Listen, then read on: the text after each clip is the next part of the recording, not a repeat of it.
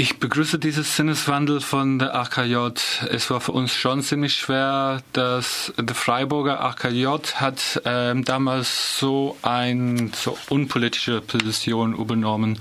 Es freut uns sehr, dass es nach unserer Meinung zurechtgerückt wird. Es war auch damals verschiedene Gruppen von kritischen Juristen, die wurde Distanz da war, hatten es auch, wie wir gesehen, dass es sehr schwer ist für einen kritischen Juristen in so einem Prozess, in so einer Art und Weise sich zu beteiligen beteiligen.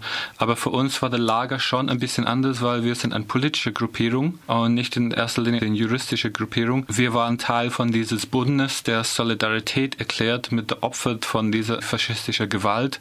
Und wir hat von Anfang an gesehen, dass diese beiden Positionen sind einfach nicht vereinbar.